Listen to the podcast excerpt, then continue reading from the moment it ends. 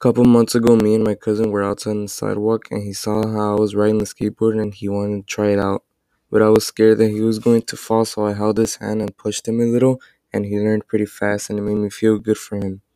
Something funny or made me laugh was on my birthday because my whole family was there when it happened.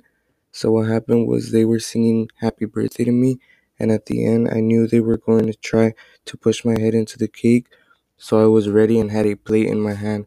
When they pushed me into it, I held the plate on my face so I didn't get cake on my face, and everyone was laughing because I saved myself from embarrassment.